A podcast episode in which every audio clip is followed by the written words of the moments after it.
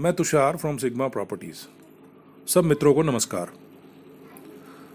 देखिए, कुत्तों की समस्या जो है ना, ये कोई हवाई समस्या नहीं है, ये एक रियल समस्या है। कॉलोनी में हमारी माताएँ, छोटे बच्चे, बुज़ुर्ग सब घूमते हैं।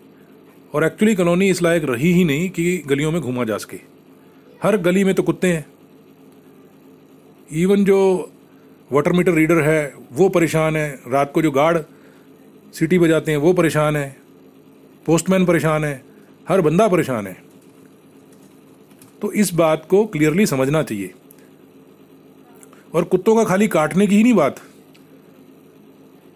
कुत्ता जो है, वो पूरी गलियों को जो है शौचालय बना रखा है जगह जगह कुत्ते पॉटी शुशु करते फिर रहे हैं। गंदगी है उनकी वजह से।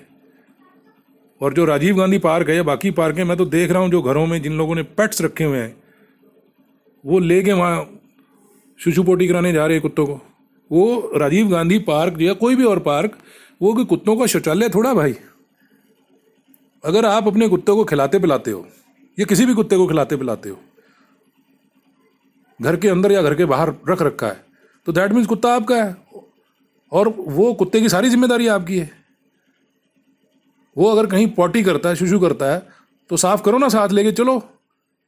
साथ लेके जो है, सफ़ाई का उपकरण जो है वो लेके चलो, उठाओ उसकी पॉटी उठाओ। लेकिन कौन ज़िम्मेदारी ले रहा है यहाँ? सबको शौक है बस कुत्ते रखने का, नहीं, घर में कुत्ता भी होना चाहिए, जानवर भी होने चाहिए। उस लायक हमारी कॉलोनी है क्या? हमारे फ्लैट्स हैं क्या? हमारी गलियाँ हैं क्या? तो परेशानी का सबब बन रखा है। और कोई समझने के लिए तैयार ही नहीं है। मैं रोज देखता हूँ, कुत्तों को खाना खिलाया जा रहा है, स्पेशली खिलाया जा रहा है। अरे भाई और समस्या भी तो देख लो, उससे रिलेटेड जो है। इस बात को, इस बात की रियलिटी को समझा जाए। और मेरा तो इसका जो समाधान मुझे एक ही समझ में आ रहा है, कि कुत्तों को खाना दाना बंद करें। किसी के भी घर के बाहर हो, पार्कों में हो, बंद कर दीजिए। चाहे एक कुत्ता हो, चाहे दस कुत्ते हों। जब तक उनको खाना दाना देते रहेंगे, वो टिके रहेंगे यहाँ पे। मार आप सकते नहीं, कानूनन जुर्म है। डिस्प्लेस भी नहीं कर सकते आप। वो भी जुर्म है। कोई और समाधान ही नहीं। इनको कुत्ता जो है नेचुरली इनको जीने दीजिए, मरने दीजिए। आप मत बीच में पड़िए, इंसान मत पड़े बीच में। कॉलोनी वासी मत पड़े बीच में। ये सीधा समाधान है। दया दिखानी है तो सिर्फ़ कुत्तों पे दया मत दिखाइए, जो कॉलोनी वासी हैं, जो हमारे पड़ोसी हैं, जो हमारी अपनी कॉलोनी है, इन पे भी तो थोड़ी दया कीजिए ना।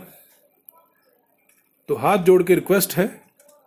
प्लीज़ थोड़ा विचार करें और हाँ ये जो भी मित्रगण इस बात को सही समझते हो कि हाँ वाकई कुत्तों की समस्या तो समस्या है। तो मिल के चले, मैं भी चलता हूँ साथ में। जिन जिन को चलना है, वो सबका स्वागत है। और घर घर जाके विनती करते हैं। रिटर्न में ज्ञापन दीजिए वर्बली बोलते हैं कि भाई इस समस्या को निपटाएँ। ये समस्या कोई आसमान से नहीं गिरी हम कॉलोनी वासियों ने ही पैदा की है और इसी को, इसका समाधान भी हम ही करेंगे। तो सीधा समाधान है, खाना बंद कर दीजिए, दवा दारू बंद कर दीजिए। कुदरती उनको जीने दीजिए, मरने दीजिए, जहाँ जाना जाए। मेरे तो समझ में ये आता हाँ किसी के पास और बेटर सॉल्यूशन हो तो वो भी बैठ के उस पर बात करनी चाहिए। इसको अवॉइड करने से कुछ नहीं होगा। समस्याओं को अवॉइड करने से समस्या बढ़ती है, कोई घटती नहीं, आप जख्म को जो है छोड़ दें कि नहीं जी, दवा दारू नहीं करनी तो क्या जख्म जो अपने आप ठीक हो जाएगा?